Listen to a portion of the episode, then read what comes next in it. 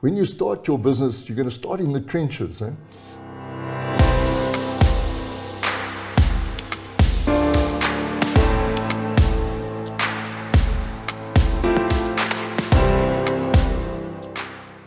Hello, and welcome to this episode of Expedition Business, where we bring you inspirational stories of everyday entrepreneurs and the highs and lows of their business adventures. In order to help our existing entrepreneurs, but most definitely our entrepreneurs in training to get going and to keep on going. My name is Christelle Rosley Fenter and my accomplice for today is Johan Venter, who I do believe is acutely aware of all the hopes, dreams, and aspirations of our future entrepreneurs. Our guest for today, Eric Parker, is synonymous with franchising in South Africa. Eric used to be the marketing director of KFC South Africa when he was persuaded to become the co founder of one of South Africa's most iconic franchising brands, Nando's. Eric is also the co founder of Seattle Coffee, and his client list of his franchising consulting company, Franchising Plus, reads like the who's who of franchising in South Africa. I am sure that you would agree that missing out on an opportunity to find out more about the highs and lows of Eric's business adventures is one that we just cannot miss out on.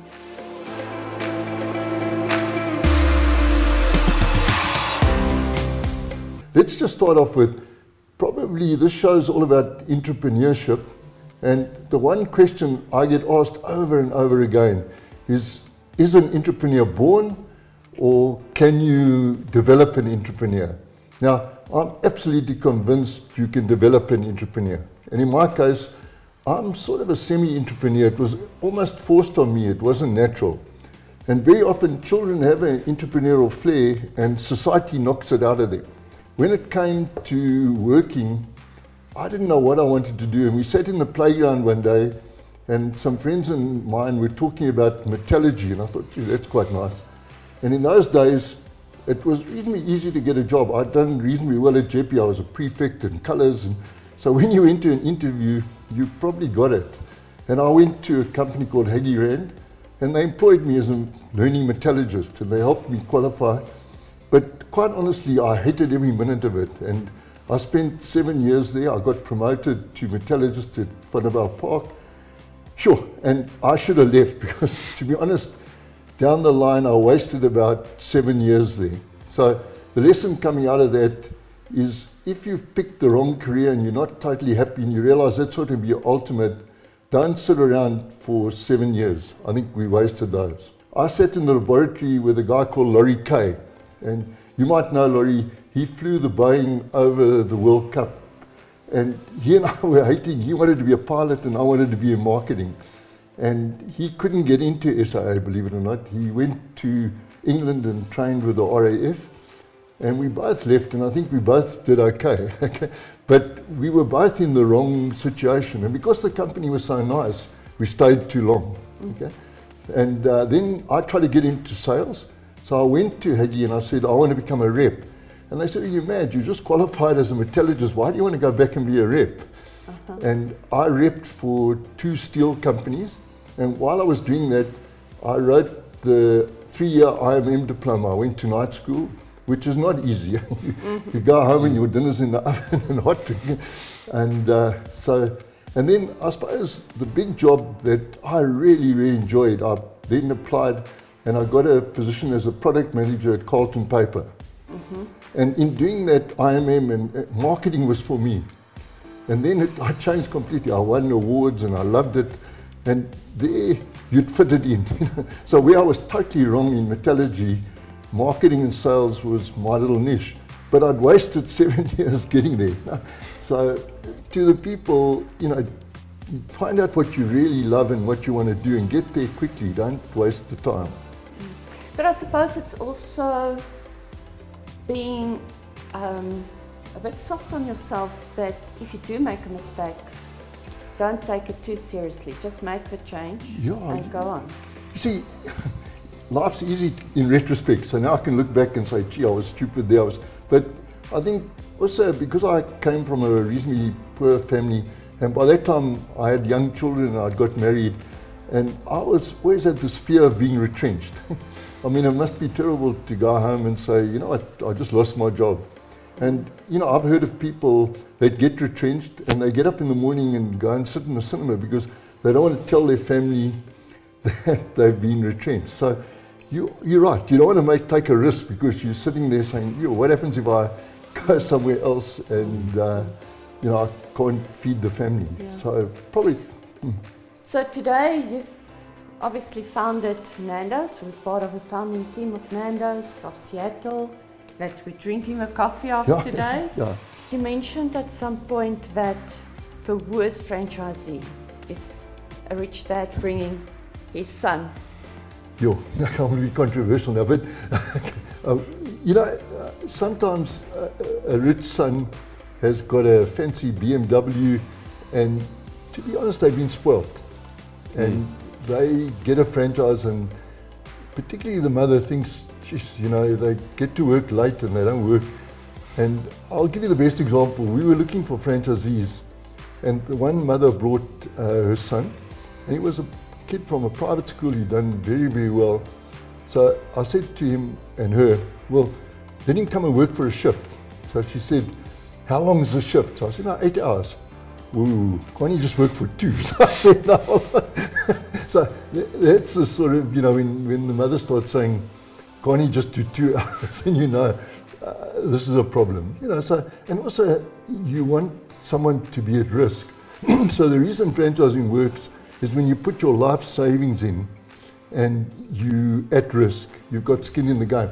If it was a very rich father, to be honest, he's probably put the money up and that young kid, be it a daughter or a son, is not terribly at risk because they haven't worked hard, like I'm telling you, to mm. save that money. If you work hard for three, four years and have that money, then you've got skin in the game and you're going to work very, very hard for it. Mm-hmm. I think, sorry, you mentioned when you worked at KFC, you had this massive budget.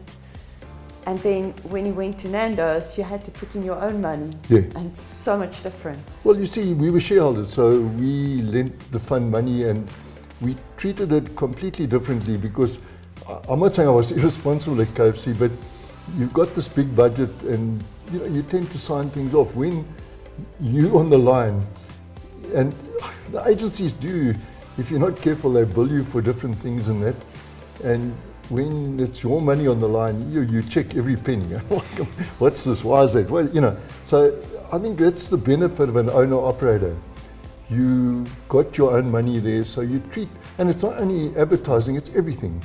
You watch, uh, you know, and even controlling staff. You know, theft. You're making sure you get your GPs. You know, sometimes when companies deliver, like in a fast food outlet, one of the biggest things is to have a scale because often you're buying a 10 kilogram bag or whatever, and when you put it on the scale, it's 8 kilo. So when it's your own business, you actually monitor everything. You count stock. You on top of everything. When you work for somebody, yeah, you sort of, but it's not the same thing as when you put your life savings in and, and you're going to monitor it like mad. Eric, what would you say is your biggest accomplishment? I'm alive. I got through some ups and downs, and I've got great kids. I've got a great family. Uh, I don't have to work. Uh, I'm not starving. I can have some gravy with my pop, and we have fun. Um, I've got a bit of a share portfolio, so you know. But again, um, I don't think it was easy. So I've come and gone through a lot of things. But yeah, so you know, uh, in pretty nice position now. And what would you say on the more negative side, your biggest low?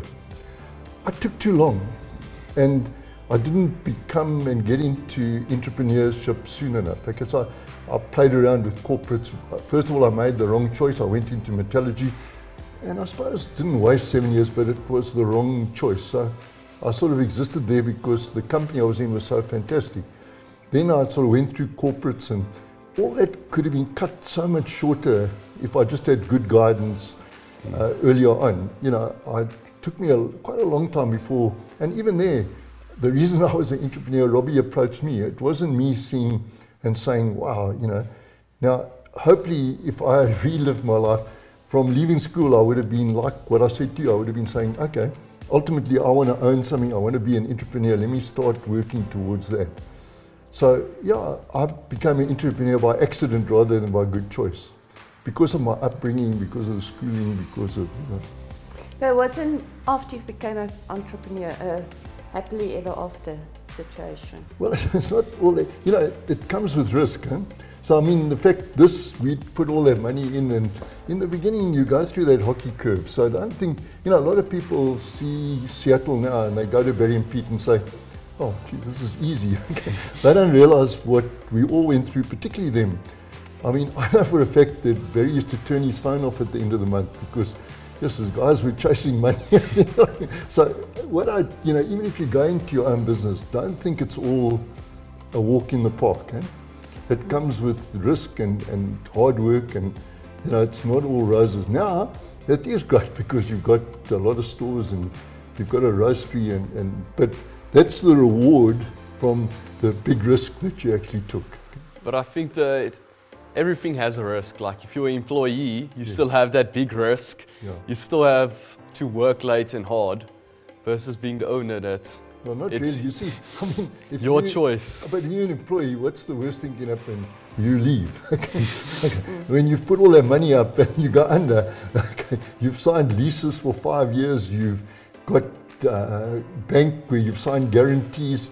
So if you left a company, yeah, you get paid one or two months retrenchment. There's nothing. You haven't lost a hell of a lot. You lost a job. If you've put all that money in and started a business and it goes under or doesn't make it, you're you're going to suffer for many, many years to get out of that big hole of debt and leases. And, and so, you know, as an entrepreneur, you've got much, much more to lose than as an employer. Yes, sure, you've got a job to lose in that. But that's the trouble with corporate. Um, you know, you work hard and all that, but you're actually working for somebody else. And at the end of the year, you get a, I don't know, 8% increase instead of a 6 And I always said if I worked for a corporate again, I'd have two identical cars. And I'd leave the one there permanently. So when the MD arrived, he saw the car and thought, yes, I was here early.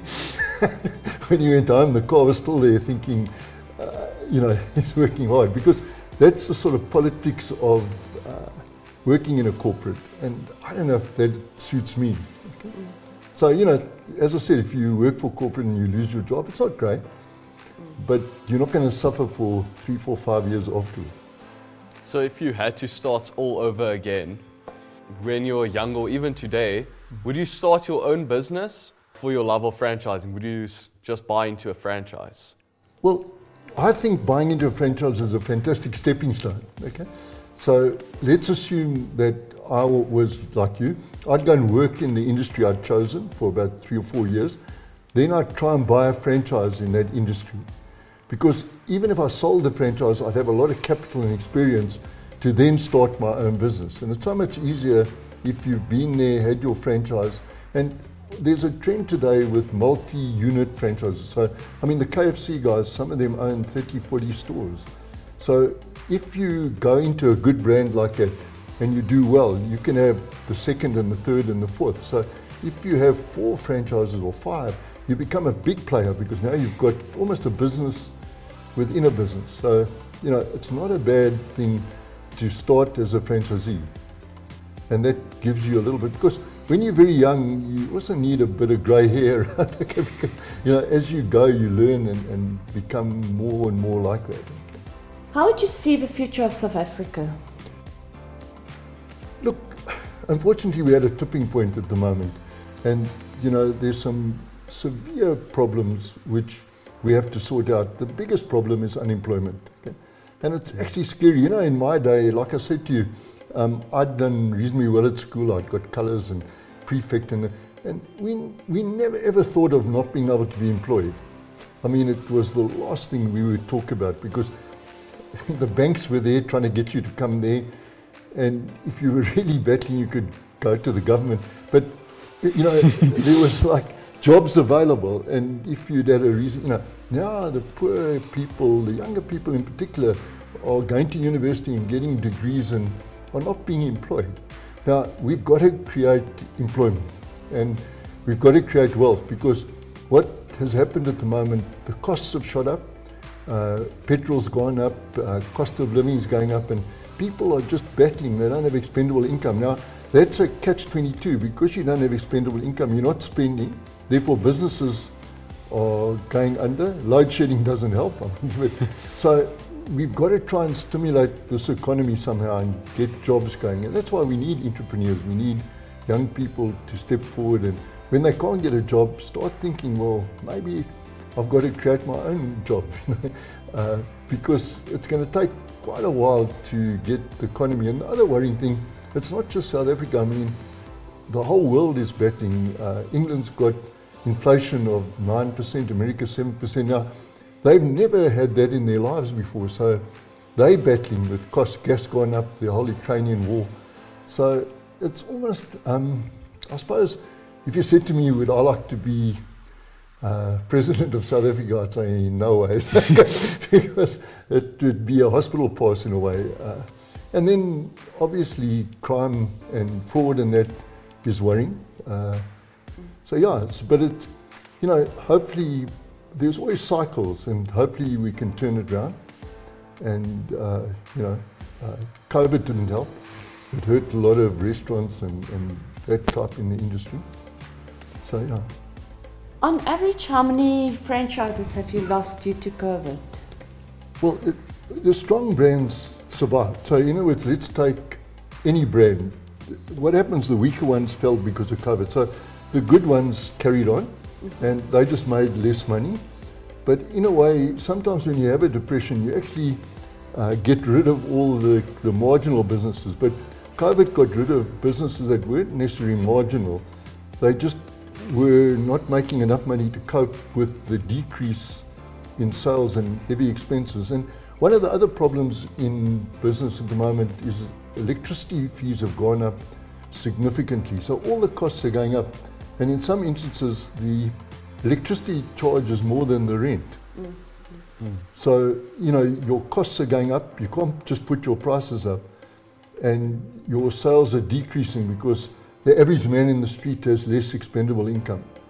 So, not a happy situation, but like anything, um, the strong do well. I mean, you guys bought Seattle this morning, so I mean, uh, you know, hopefully, uh, you know, we still have a lot of people uh, queuing outside in the morning, which is good news. So the strong brands are doing well. I think through all the turmoil of the economy one of the big things that I've learned today is that if I'm in a franchise, I'm not alone. There's always somebody yeah, you know, to help me through it. That's it. We say you're in business for yourself but not by yourself. So in a franchise, the franchisor has a whole support structure. They've got training, they train you, they've got field service consultants that call on you, they've got a marketing department, they've got a new product development department. But you've got to pick the right franchise and you be very careful because there are people out there that are franchising too early, the brand's not proven, and they haven't put the support structure in place. And we say that you award a franchise, you don't sell it. Now, we've got a psychometric test that we've got called the E-test. You can actually do the test and it will tell you whether you will enjoy being a franchisee or not. If you are too entrepreneurial, they'll say, hold on, you're not going to enjoy being told what to do. No, because sometimes they will tell you we're going to do this, and you might think, well, Jesus, if it was my business, I wouldn't do that. But you've got to go with the majority because maybe 80% of the franchisees want to do that. Mm. But you'll probably find that because it was quite well thought through, if you've got a good franchisor, in three, four, five months you'll say, you know what, they were right. Mm. I'm glad I did it. And that's why they should go to you. Well, they're very welcome to come to us. Although we help, we work mainly with franchisors, uh, helping them franchise their business. But there's an interesting website called Which Franchise, which we own, and on that website we've got some opportunities. And you would advise your grandchild to buy one of those franchises? Yeah, you know, um, definitely. I mean, but again, uh, if go in first and maybe work, get a little bit of experience, and then, but it's got to be something you love. Okay? So good, you know, it's so good me telling you to be, you know, IT business if you're not IT literate and you don't enjoy sitting on a computer all day, you know. So it's got to be in an area that you think, wow, that's, I love getting up in the morning, I love going to work, you know, and that's so important because if you get like I was with metallurgy, when you're in the wrong business, you know you're not enjoying it, you know you're not going to retire there. Uh, so therefore, you know, you're not going to enjoy getting up every morning and working there. When you buy a franchise, it becomes your life. Eh? You're there weekends, you're there. You know, it's not like, well, you know, I'll just go away and put a manager in charge because that doesn't work. You've got to be an owner operator. Okay? Oh, but it's like they say, everything in life is hard. You just need to choose which hard you want to do. That's it. And, and if you work hard there, you get rewards later on. Okay, that's you see the biggest benefit of being an entrepreneur is, like I said to you, you put yourself in that position where you control your own destiny, and you've got enough money not to worry about. Uh, having to feed your family, etc., etc. And the big benefit of a franchise too, or a business, down the line you can actually sell the business. Now, if you leave a company I don't know, they, they buy a cake and some wine and say goodbye to you. if you sell your business and you're a franchisee, you're going to get a very nice payment. Uh, so you leave with a capital injection as well. And with all your free, well, I hope you have a bit more free time now. How do you read any books and could you recommend anyone? Well, okay, let's talk about books. Um, often people have said to me, is there a business book that you think is fantastic? And I must be honest, I haven't really seen a business book. And I, I think you know I wrote all those books. it was me trying to put business into simple terms. Uh, and people, the, the textbooks that I see around, to me are totally overcomplicated. There's a figure that says 87% of people that buy a, th- a th- theory book don't read the whole book. And I interviewed, and uh, when I was doing, I did Summit TV and I did Biz Network and I did 702. I interviewed a top entrepreneur that plays himself down completely. And the people were asking him financial questions. And he said, no, I don't know what you're talking about, ratios and all that. So eventually I said to him, how do you understand accounts? You said, no, accounts is very simple. Money comes in, money goes out. And what's left for me? my accountants tell me where it came from and where it went and what I must do with what's left over. okay. And you know, we complicate things so much. So I probably wanted a more simple book, but there were probably three books in my life, and it's not always to do with business. When I was young, there was a book called The Prophet. Have you ever read The Prophet mm-hmm. by that Gabriel? Yes. That was probably incredible. The other book that was important, and it's a bit soppy, was Love Story. At my time, that film and Love Story taught me about relationships. But probably the most important book that I live by is called Animal Farm. It oh, was yes. written by George Orwell. And it was written about the Russian Revolution. And I would suggest everyone reads Animal Farm. And you could almost relate South Africa or a number of scenarios to Animal Farm. It's a simple book, easily to read. And I just loved that book by George Orwell. So those are the books I would read. I think in business there was one book that we spent quite a time on. It was called The One Minute Manager. It was yes. quite good. But, you know, as I said, I wrote books and, and try to simplify it. You know? And, yeah. If there was any person in business that you've looked up to or that's maybe inspired you? Look, I think, although it was very different, probably Robbie Brozin. Eh? I mean, it was such a good relationship and that I was a lot older than him. When we started Nando's, he was 29. And he, whole enthusiasm that was infectious. um, you know, he would manage to walk into a room and, uh, you know, people would follow him almost, uh, you know. Uh, so, you know, although we were partners, certainly he taught me a lot.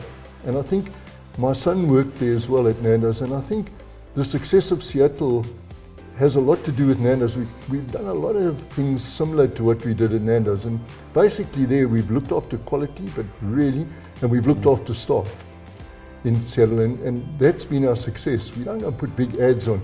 we get referrals, we get, uh, we, you know, we look at it from that point of view.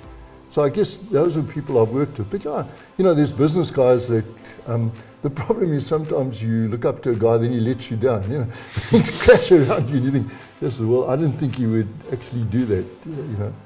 But yeah, I- I mean, there's a lot of um, business guys that have uh, done well.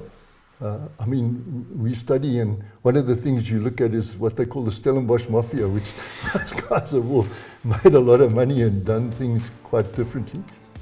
But yeah, you know, you can look at a group of people. Uh, you know, the only reason I say Robbie is I worked with him, and he and I sat opposite each other for years, and so you know, you, you, he was somebody that you don't get too many like it.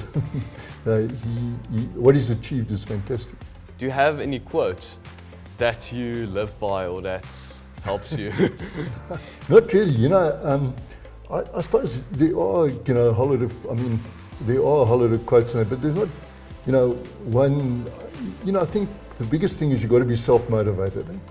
So you've got to get up and, you know, um, I don't, you know, sit and I'm not someone who uh, will sit up and say that's a quote because um, I don't want to knock. I wrote a book with Mike Lipkin and all these motivational speakers and that, and it was lovely. We went around the country and that, but they sort of will sort of hype you up and say, geez, you get up in the morning, aren't you lucky the sun's shining?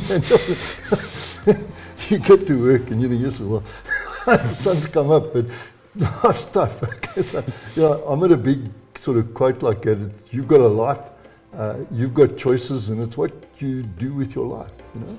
But I think what you said just now is so important that to realize that yes, you can have a um, big motivational quotes in your mind and wake up with them every morning, but life's not that easy. No, you know, and, and people sometimes feel uh, it's only them that's not having it so great. But you know what you what you put in, you get out. Okay, so you know it's like um, networking is very important. I always say to young people, and there's a quote that I think is lovely. People used to say, you know, it's how many people you know is so important. Now I say, but that's not true. It's how many people know you that's important. that's the important thing. So it's no good you knowing all those people if they don't know you. And I think, you know, I've always been quite good at networking and keeping in touch with people. And, you know, so I've got good colleagues in business. And the other thing, you can mess up. and, you know, we've always been 100% ethical. And I can work, you know, wake up in the morning, look myself in the mirror and know I haven't hurt anyone, I've done nothing wrong. And, you know, these guys that are fraudulent and all that, I wouldn't sleep at night. I thought, yes, you know, so, you know, keep clean, network well, and, and make sure that you don't go and do stupid things. And, you know.